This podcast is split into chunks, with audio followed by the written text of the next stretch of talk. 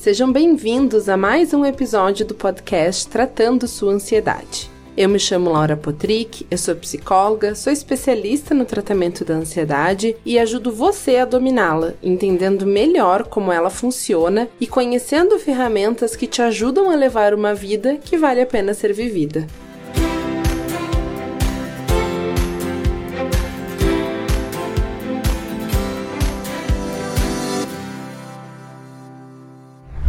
Episódio de hoje, então, do Me Ajuda Laura, eu separei uma, uma pergunta que eu achei ótima pra gente estar tá discutindo, é principalmente porque acabamos de passar o setembro, setembro amarelo, onde a gente fala é, de saúde mental, onde a gente fala sobre risco de suicídio, e essa pergunta tem tudo a ver com a questão é, do preconceito e do estigma que a gente ainda vive em relação à saúde mental. Então, olha só, o João me mandou no Instagram a seguinte pergunta: Como podemos reduzir o estigma em torno das doenças mentais e promover a compreensão e empatia. Nossa, João, quando eu li essa tua pergunta, eu pensei, caracas, né? É, apesar de a gente estar tá num momento onde o pós-pandemia nos trouxe muitas reflexões e abriu muito caminho para a saúde mental ser tratada como se trata a saúde física, saúde espiritual, saúde financeira, ainda assim a gente tem muito uh, peso peso do que passamos, né? Do histórico da saúde mental. E, e isso acaba sendo uma coisa muito difícil de a gente mudar, porque no momento em que a gente é, orienta, em que a gente conversa com pessoas e sugere que elas busquem um psiquiatra, que elas busquem um psicólogo, muitas vezes a primeira coisa que vem à cabeça é: não precisa, eu não sou louco. E o que, que é loucura? Talvez a gente considere loucura muito o que os filmes mostram como loucura. Talvez a gente ainda tenha muito essa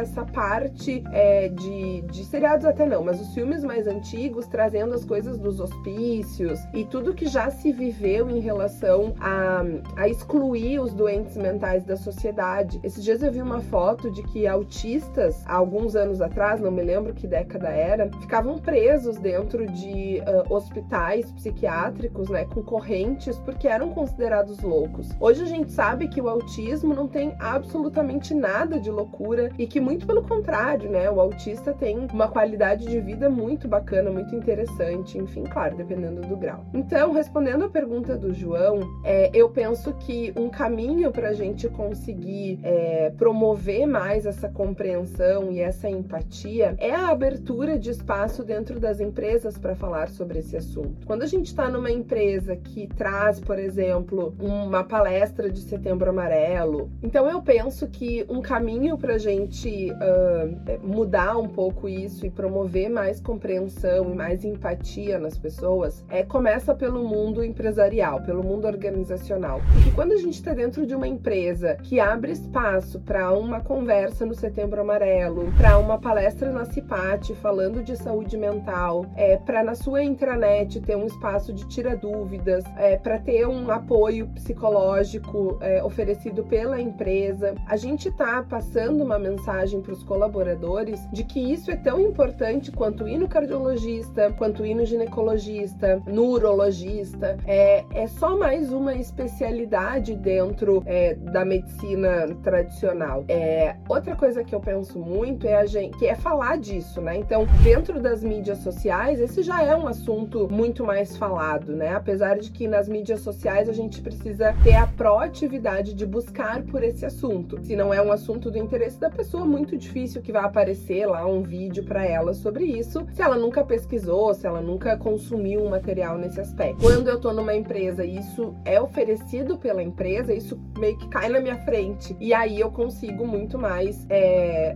ter acesso a essa informação. Outra coisa que eu, que eu gosto muito de falar é assim: por que é para questões de diabetes, pressão alta, uh, doenças cardíacas crônicas, a gente toma o remedinho lá todos os dias, a gente faz o tratamento, a gente segue as orientações. E quando a gente fala de um desequilíbrio do cérebro, um desequilíbrio neurológico, para isso não é normal. Para isso eu não faço tratamento. Para isso eu não quero tomar remédio. Porque a gente ainda se conecta muitas vezes com vou ficar dopado, vão testar em mim as medicações, eu vou ser cobaia de alguém, é, eu vou perder quem eu sou. E uma vez numa palestra, uma, uma pessoa fez um relato da sua sua vivência que eu achei espetacular. Eu queria muito ter podido gravar isso para usar é, o áudio dela, né, em vários momentos, mas não foi possível, então eu tento replicar minimamente o que ela disse. Ela relatou que teve é, muitos problemas de depressão e ansiedade, mas principalmente de ansiedade, e que ela é, tinha muita dificuldade de aceitar o tratamento psico, uh, psiquiátrico, principalmente porque isso uh, gerava para ela, né, uma coisa de sou louca, tô fora do meu controle, vou ficar dopada, etc. Até que ela não teve muita opção, né, palavras dela, e então ela começou a tomar uma medicação para ansiedade e ela disse o seguinte: "Foi quando eu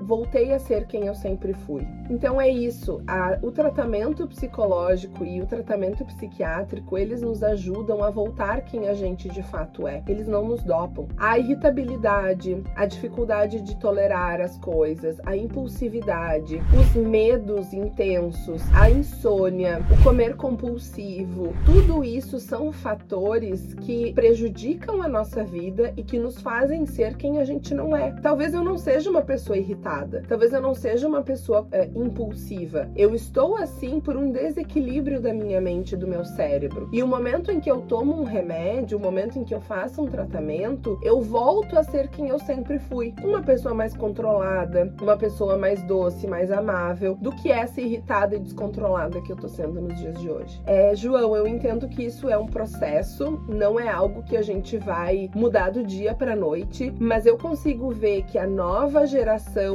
é, que vem entrando aí no mundo dos adultos, vamos dizer assim, né, é, já vem com outra mentalidade, já vem com outras, é, outros, outras perspectivas em relação à aceitabilidade e a relacionamento com doenças mentais em geral. Quando eu falo em doença mental, eu não tô falando de esquizofrenia, de transtornos graves e sérios que trazem um prejuízo para a pessoa e para o seu entorno. Eu tô falando de dificuldades naturais de lidar com as emoções, por exemplo, como é uma pessoa que tem um transtorno de ansiedade generalizada. Ela não necessariamente vai ter uma, uma dificuldade de lidar com. É, vai, vai causar problemas na sua volta, mas muito provavelmente ela vai ter um sofrimento, ela vai ter uma vida muito mais difícil do que se ela aceitasse o tratamento. Bom, João, eu acho que esse é um tema pra gente falar muitas e muitas vezes, não se encerra por aqui. Isso é só uma pincelada. É, esse episódio para divulgar para outras pessoas, né, essa forma de pensar sobre a doença mental, sobre as condições psíquicas em geral. Espero, né, ter ajudado aí um pouco a tornar isso menos uh, estigmatizado e com menos uh, preconceitos, porque o preconceito nesse caso vem muito da ignorância, vem muito do que a gente vê nos filmes sem questionar. E a gente não pode esquecer que filme é filme, ele tem lá toda a sua fantasia, sua magia, etc. E hum, a vida real é outra. Então, espero ter ajudado de alguma forma, né, que você possa aí ter feito as suas reflexões. Me escreve de novo se você ficou com alguma, algum pensamento em relação a isso. Vamos debater mais esse assunto. E obrigada por ter enviado a sua pergunta. Até o próximo.